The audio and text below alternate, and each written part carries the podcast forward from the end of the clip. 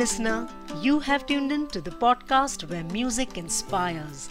Every week, you get to listen to some of the most incredible artists sharing their inspiring creative discipline and some helpful tips for aspiring musicians. 9XM Soundcast is produced by 9XM, India's leading music channel, and I am Eva Bhatt. Hey listener, कुछ बेहद popular और पसंद किए गए melodies के lyricist आज हमारे साथ हैं इस पॉडकास्ट पर। हँसी बन गए फ्रॉम हमारी अधूरी कहानी। तुम ही आना from Marjaavaan, Dil from Ek villain returns उनके इंटरनेशनल कोलैब्स की लिस्ट में हैं artist like Dua Lipa Ed Sheeran Marshmello and now a K pop band बेहतरीन मेलोडीज के lyricist Kunal Verma on nine XM soundcast hello युवा thank you so much कि आपने इस पॉडकास्ट में मुझे शामिल किया। थैंक्स अ लॉट यार। बिल्कुल बिल्कुल। कुणाल आपका नाम हर एक यू नो इंटरव्यू जब भी कोई सिंगर या कंपोजर हमारे पॉडकास्ट पर आया है तो उन्होंने okay. उस गाने के बारे में बात करते वक्त हमेशा आपका नाम लिया है and which is now a good part of the industry and you know the entire media जो अवेयर हो चुकी है यू you नो know, खास करके हमने एक स्पेशल एपिसोड किया भी था uh, वरुण ग्रोवर के साथ uh, जब उन्होंने और यू uh, नो uh, सबने मिलकर एक पूरा कैंपेन किया था यू मस्ट बी अवेयर की Uh, कैसे लिरिसिस्ट को वो क्रेडिट मिलनी चाहिए और वो you uh, know you know, वो नाम वो इज़्ज़त वो मिलनी चाहिए जो, जो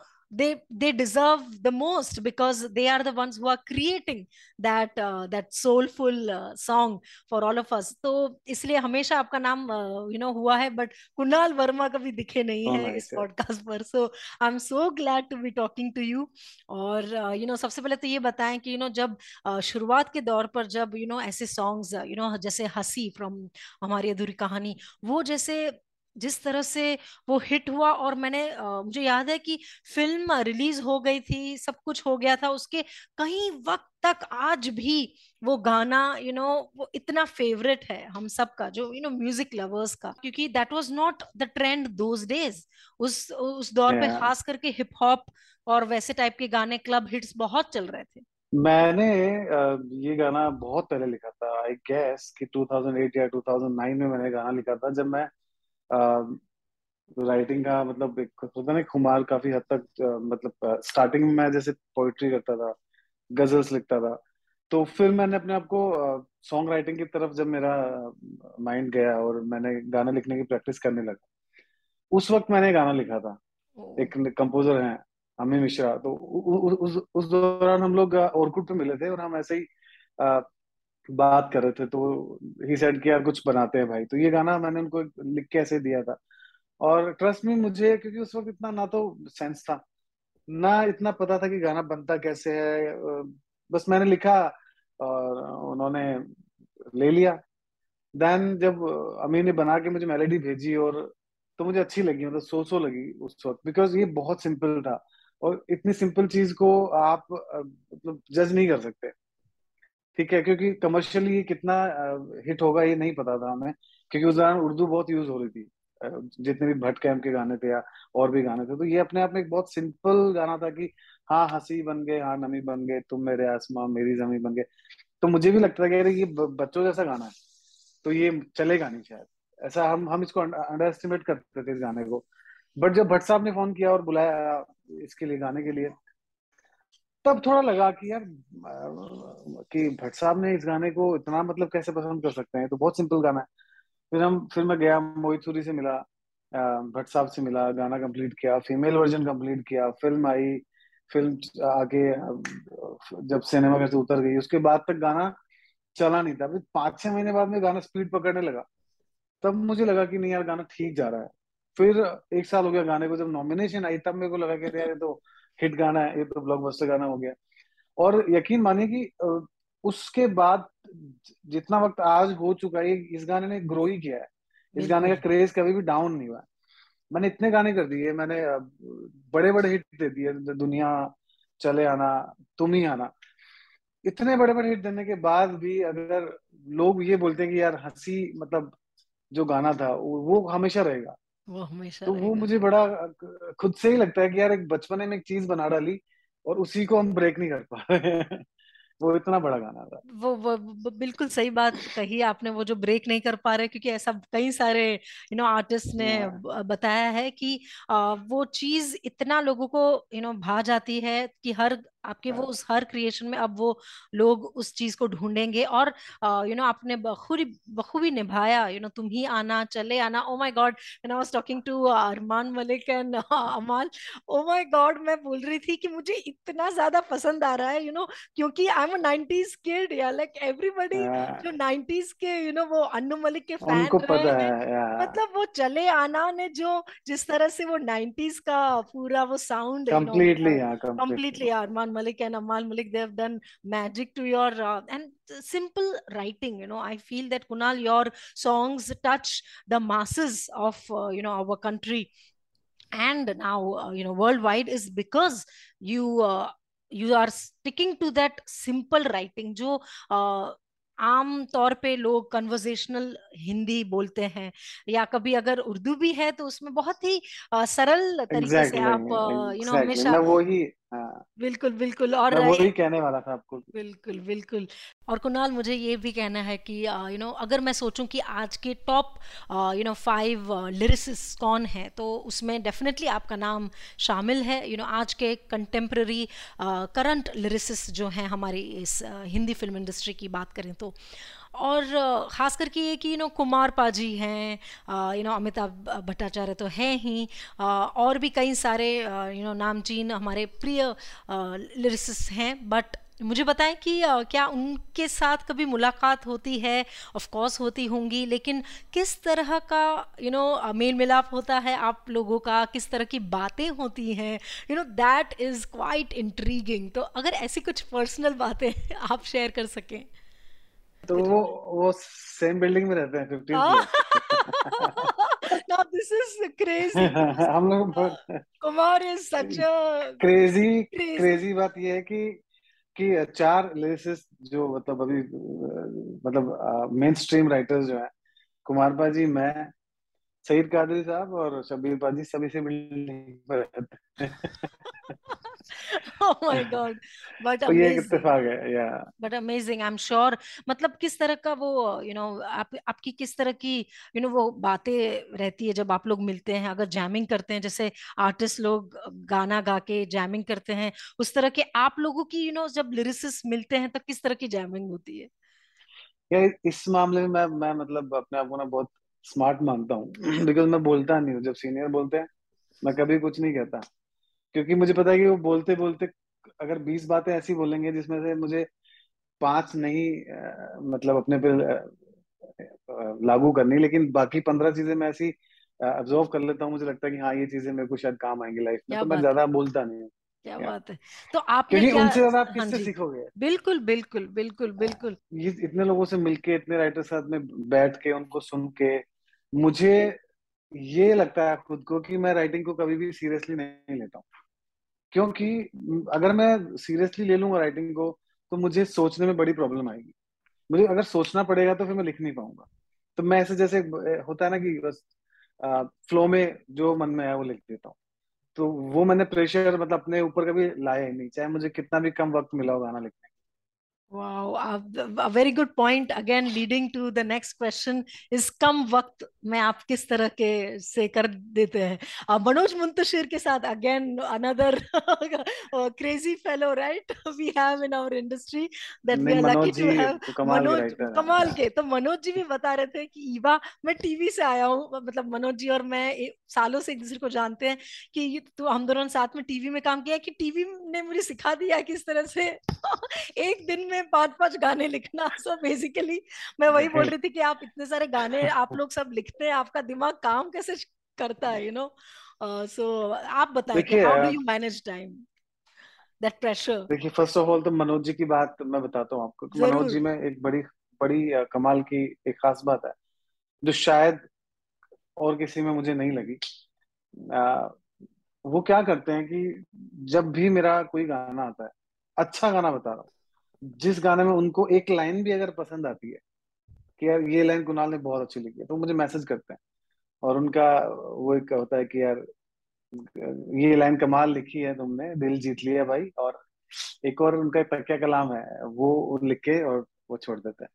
तो वो एक पता चलता है कि एक, एक आर्टिस्ट किसी यंग टैलेंट को अपने से जूनियर किसी आर्टिस्ट को या नए आर्टिस्ट को प्रे, प्रेज करता है। तो वो एक बात मुझे उन्हें बड़ी अच्छी लगी मनोज जी तो मैं वो चीज़ अपने में ज़रूर लाना चाहता हूँ कि हाँ ये होना चाहिए हर आर्टिस्ट कुणाल जी एक और क्वेश्चन जो मेरे दिमाग में आ रहा है और मुझे लगता है डेफिनेटली पूछना चाहिए कि यू नो आजकल जो मीडिया इंडस्ट्री है वो पूरी बदल रही है हर दिन बदल रही है because of you know digital media और जो जिस तरह से डिजिटल बूम हुआ है तो हर रोज एक नया ट्रेंड हर रोज एक नया फॉर्मूला तो ये जो बदलता जो पूरा दौर है, उसमें आप जो खास करके हुक लाइन, अब ये आजकल ऐसा है कि हुक लाइन चलनी चाहिए या फिर trend for, first thirty seconds, सिर्फ़ थर्टी सेकेंड्स तक का अटेंशन स्पैन ऐसा, यू नो इन्फ्लुएंसर इंडस्ट्री कहती है वो जो पूरा डायनामिक है, एक तरफ़ आप लोगों की क्रिएटिव राइटिंग है, आपने पूरा यू नो दिलो जान से वो पूरा गाना लिखा है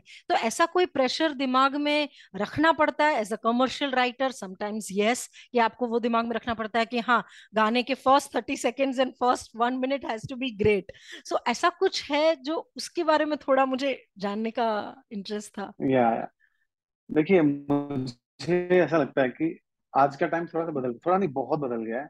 हम्म। पहले म्यूज़िक कौन सुनता था?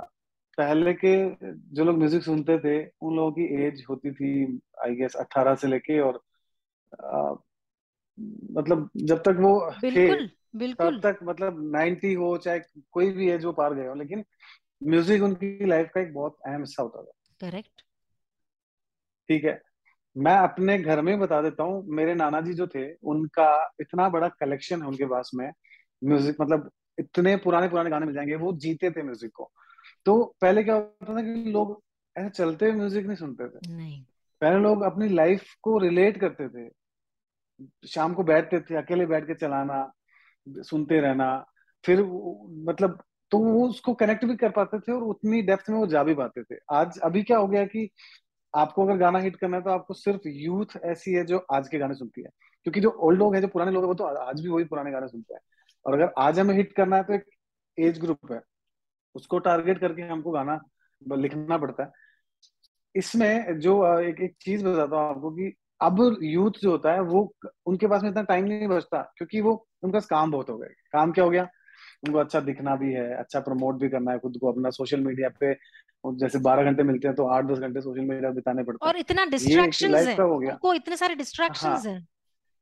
एग्जैक्टली तो वो म्यूज़िक कहाँ सुनते हैं? वो म्यूज़िक सुनते हैं अगर उनको रील बनानी है। रील वो उस गाने में बनाएँगे जो कैची है क्योंकि रील तो आपको पता है कि तीस सेकंड या एक मिनट तो हम्म। वहाँ होता है कि आपको वो इंटरेस्टिंग गाना एक मिनट एक तो ज़्यादा हो गया तीस सेकंड के अंदर अंदर आपको गेम करना पड़ता है। दूसरी चीज़ है कि अगर वो इस पे गाना नहीं सुन रहे तो दूसरा वो गाना सुनेंगे एफएम पे या अपनी गाड़ी में जब वो ट्रेवल कर रहा है। अलग से वक्त कोई भी नहीं निकालता है गाना सुनने के लिए। तो हमारी ये रिस्पॉन्सिबिलिटी बनती है कि कोई भी जब गाना सुने एक गाने को प्ले करने और नेक्स्ट करने के बीच में दस पंद्रह सेकंड का गैप होता है। अगर उस गैप में हमने गेम कर दिया हमारा गाना हिट है नहीं तो फिर गाना नेक्स्ट हो जाएगा और जैसे ही गाना नेक्स्ट हुआ फ्लॉप है। क्या बात है। I was expecting a good answer and I knew that I will get it बिल्कुल बिल्कुल। And talking about your international collaborations वो अलग प्रेशर है। लाइक यू नो जब हमने सुना कि you know you did Dua Lipa के साथ you know Armaan Malik and all of you guys are doing levitating का यू नो हिंदी वर्जन या फिर एड शिरन के साथ, इतने बड़े बड़े नाम तो वो किस तरह का काम रहता है, किस तरह का एक्सपीरियंस रहता है, जरा हमें भी बताएँ। देखिए मैंने जितने भी इंटरनेशनल कोलैबोरेशन किए हैं, मेरे लिए सबसे ज़्यादा मुश्किल था जो मैंने मार्च मेलो का बीबा किया था। बिकॉज़ उस गाने में आ, हम तीन राइटर थे ठीक है? तो वो गाना ऐसे पहले मैं नाम नहीं लूँगा पहले एक राइटर के पास गया दो लाइन तीन लाइन उधर से आई। फिर किसी और राइटर के पास गया दो तीन लाइन उधर से आई। फिर बाकी गाने का मैंने पूरा जिम्मा उठाया। और उसमें टाइम लगा करके गाने में। और, और कमाल की बात ये थी कि वो मेरा प्रीतम दा के साथ वो गाना था उनका उनके साथ में सेटिंग्स कर रहा था। तो मुझे थोड़ा प्रेशर फील होता था। कि यार ऑलरेडी दो राइटर्स रिजेक्ट हो चुके हैं मेरा पता नहीं क्या होगा किसका रिलीज़ होगा? क्योंकि दादा क्या ये बहुत होता है कि जिसका जो अच्छा होता है वो रिलीज़ होता है। बट वो मेरे लिए मुश्किल था। बाकी अरमान अमाल के साथ तो कभी मेरा काम करना कभी मुश्किल हुआ ही नहीं बिकॉज़ वो एक हमारे बड़ा चिल वाइब रहती है। हम लोग काम करने से ज़्यादा एंजॉय करते हैं। और लगता ही नहीं कि हम लोग काम कर रहे हैं। हम बातें भी करते रहेंगे हम काम भी करते रहेंगे हम चिल भी करते रहेंगे। और ऐसे वही खेलते खेलते हमारा गाना बन जाता है। तो उनके साथ इतना कभी इशू नहीं आया चाहे वो लेविटेटिंग हो चाहे वो एड शीरन वाला गाना हो। एडशीरिन वाला गाना तो मैं और अरमान मुझे मतलब हम दोनों को लगा था कि बहुत टाइम लगने वाला है लेकिन हमने आधे घंटे में पूरा गाना खत्म करके हम मैं वहाँ से निकल गया। इतना मतलब हम लोगों ने फास्ट किया था Wow, क्या बात है and uh, you know talking about Arman Malik again you know your collab uh, you know uh, featuring Allu Arjun uh, and you know K-pop yeah. meets Hindi और uh, you know वो पूरा एक uh, you know एक नया wave हम देख रहे हैं इंडस्ट्री में जो बहुत बढ़िया है uh, you know it's not just you know Punjabi and Hindi we are seeing an amalgamation of different industries और वो इतना प्यारी you know प्यारे तरीके से हम देख रहे हैं और हम enjoy कर रहे हैं and audience is accepting and is openly open heartedly accepting and loving uh, you know this kind of content. Uh, तो uh, बताएँ वो पूरा एक्सपीरियंस uh, कैसा रहा? देखिए देखो आ, मुझे लगता है कि साउथ का जो म्यूज़िक है वो बॉलीवुड से बहुत डिफरेंट है ठीक है? तो आप अगर एक एक एक चीज़ में आपकी एक्सपर्टीज हो जाती है और आप दूसरी एक दुनिया में जाते हो वहाँ से आप बहुत सारी चीज़ें सीखते हो। बहुत सारी नई नई इंस्ट्रूमेंट्स वो वो लोग यूज़ करते हैं जो हम हम लोग यूज़ नहीं करते। उनका रिदम थोड़ा अलग होता है उनकी गानों की एनर्जी कुछ और होती है। तो अभी उस इंडस्ट्री में जा रहा हूँ जैसे अभी मैंने अल्लू अर्जुन का गाना किया। इससे पहले एक तापसी पन्नू की एक फ़िल्म आई थी साउथ की फ़िल्म थी वो वो की थी। अभी महेश बाबू की एक फ़िल्म आ रही है वो मैं कर रहा हूँ। तो मैं भी कोशिश कर रहा हूँ कि वहाँ के जितने भी बड़े बड़े सुपरस्टार्स हैं, उनके साथ कहीं ना कहीं मैं भी अपना एक नाम जोड़ लूँ ताकि जब आप धीरे धीरे करके इस तरह से आगे बढ़ते हो ना, एक सालों बाद जब पीछे मुड़ के देखोगे तो एटलीस्ट आपको ये लगेगा कि नहीं यार, मैंने एटलीस्ट इन लोगों के साथ काम किया था तो मैंने बहुत अच्छा किया है life Wow, wow, क्या बात है lovely and you know we are already enjoying the song it's going you know crazy crazy on uh, you know YouTube and uh, digital so मुझे ये भी बताएं कि you know we are you know talking about the good things but what are the roadblocks that you know you have faced or क्या ऐसे challenges as a writer आप you know face करते हैं इंडस्ट्री में या फिर as as a creative person with in your you know creative process ऐसी कुछ बातें यू नो जो यंग अस्पायरिंग लिरिसिस्ट को काम आ सकती है कुछ ऐसा आप शेयर कर सकते हैं? देखिए ऐसा मतलब जो प्रॉब्लम्स आती है वो रोज आती है। करेक्ट वो वो प्रॉब्लम ये होती है कि आप जहाँ हो वहाँ नहीं होते हो। हम्म। उस उस वजह से आप अपने आसपास वालों को बहुत डिस्टर्ब कर देते हो। हमें तो नहीं महसूस होता है हम्म। क्योंकि हमारा काम तो सोचना है। कभी बैठे बैठे बैठे यहाँ है चले गए कौन सी दुनिया हमें पता नहीं है। सामने वाला बात कर रहा है नहीं सुना कुछ भी। जब उसकी बात खत्म हो जाती है तो फिर बोलते हैं हाँ यार कुछ कहा तूने। तो वो एक प्रॉब्लम हमारे साथ बहुत आती है। तो एक ये चीज़ है जो मुझे काफ़ी वो लगती है। दूसरा ये होता है कि जब आप आपके पास में काम इतना जब बढ़ जाता है ना तो कभी भी किसी भी वक्त आपके पास में फ़ोन आता है और आपको वो करना पड़ता है। आप बिलीव नहीं करेंगे एक बार मतलब मेरे फादर एडमिट थे और मैं उनके फॉर्म भर रहा था और मेरी उस टाइम मेरे सिस्टर मेरे साथ में थी। ठीक है तो मेरे पास फ़ोन आया मुझे करेक्शन करने थे। तो मैंने अपने सिस्टर को बोला कि यार ये फॉर्म प्लीज़ भर दे मेरे को अभी गाना खत्म करना है। तो उसे बहुत बहुत गुस्सा आया था। तो मेरा थोड़ा ये एक वो रहता है कभी कभी आसपास वालों को बहुत एम्बेरसमेंट हो जाता है। जैसे मैं जाता भी हूँ जयपुर मेरे कुछ दोस्त हैं उनसे मिलता हूँ। सडनली किसी का फ़ोन आता है सडनली मैं बैठा हूँ बात कर रहा हूँ करते करते मुझे साइड में जाके मैं आ रहा हूँ दस मिनट में। और बैठ के काम खत्म करना पड़ता है। ये सारी चीज़ें आती हैं प्रॉब्लम बट सबसे बड़ा फ़ायदा हमारा ये रहता है हमको किसी भी सेटअप की ज़रूरत नहीं है। हमको किसी स्टूडियो की ज़रूरत नहीं है, हमको किसी शॉप की ज़रूरत नहीं है। हम जहाँ बैठे हैं, जिस कोने में हमको एक मोबाइल चाहिए हम उस पर लिख के उस, उसी से पूरा काम कहीं से भी चला सकते हैं। तो हम मतलब छुट्टियाँ बड़े अच्छे से एंजॉय कर सकते हैं। हम हमेशा छुट्टी पे रहते हैं, अगर देखा जाए नहीं नहीं I totally get and what an honest opinion आपने इतनी ऑनेस्टी uh, के साथ यू नो वो शेयर किया हमारे साथ। थैंक यू सो मच देखिए मुझे मुझे ऐसा लगता है कि आप सीखना चाहो तो आप किसी से भी सीख सकते हो। मैंने uh, और ज़रूरी नहीं कि आप काम की चीज़ मतलब अपने प्रोफेशन से जुड़ी हुई चीज़ें सीखो आप। जैसे मेरे एक जो एक शॉप पे जब मैं काम करता था तो मेरे एक बॉस थे मुझे चार साल बड़े थे। मैंने उनसे सीखा कि लाइफ में ना कितना काम होना मतलब किसे कहते हैं तो वो मैंने उनके कैरेक्टर से उठा लिया क्योंकि वो इतने शांत रहते थे। अगर उनका किस मैंने नुकसान भी काफ़ी कर दिया होगा ना तो भी आके वो ये बोलते थे कि यार चलो कोई बात नहीं होता है। वो इतने काम थे तो मुझे लगा कि यार ये आदमी मेरा मुझे ये चीज़ बड़ी अच्छी लगती है। जैसे मेरा ब्रदर है मेरा दोस्त है मतलब। उसमें मेरे को हमेशा ये लगता है कि यार आप कितने भी बुरी से बुरी सिचुएशन आ जाए लेकिन आपको ना एथिकली कभी गलत नहीं होना। तो वो मैंने उससे सीखी। एक हमारे भैया हैं। जिन्होंने मतलब वो मुझे बहुत सपोर्ट करते हैं हमेशा।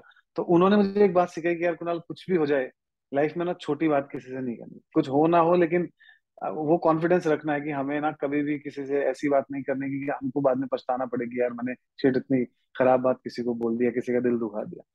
तो ऐसी बहुत सारी चीज़ें हैं जो मैं किसी में मुझे अच्छी लगती है तो मैं वो चीज़ें कर लेता हूँ। Wow, wow. Thank you so much, Kunal. We have to meet in person. Thank you, Eva. Thank we'll you definitely have you in our 9XM office very soon. जब आपके पास थोड़ा वक्त मिले, you know, तो आप ज़रूर आए हमारे office and we'll definitely meet. ज़रूर ज़रूर definitely मिलते हैं. Yeah. Thank you. Thank you so much. You're most welcome. Yeah. Thank you. Thank you. चलो, see you. Thank you, sir. Bye bye. बहुत सिंपल लेकिन बढ़िया चीज़ें आज शेयर की कुणाल वर्मा ने। यू नो जब आप अपने अपनों से बड़ों के साथ हो या फिर seniors you know in industry listening and learning from them is something that we you know we can learn from Kunal Verma. बहुत ही सिंपल तरीका या फिर यू नो टेक्निक कामयाब होने का या फिर अपने काम को बेहतर बनाने का। जैसे कुणाल वर्मा अपने कंटेम्प्रेरीज और सीनियर्स से कुछ ना कुछ यू नो नो इंस्पिरेशन लेते हैं, सीखते हैं।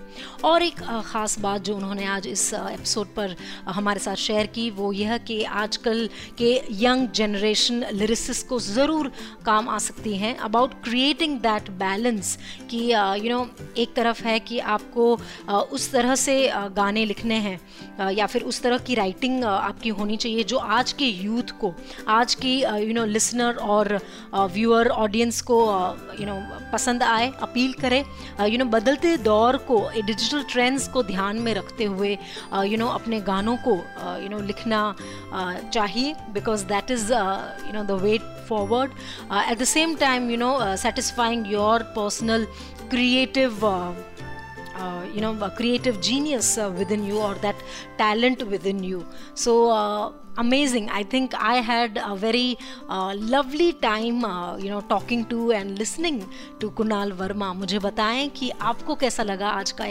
episode? You can either email me or DM me on my Instagram handle at Eva Bhatt Podcast or at 9XM India. We upload interesting video clips of this podcast on our social media handles and on YouTube, so that will give you a visual side of this podcast. This is me, Eva, signing off for now. See you guys next week with a new episode, new artist.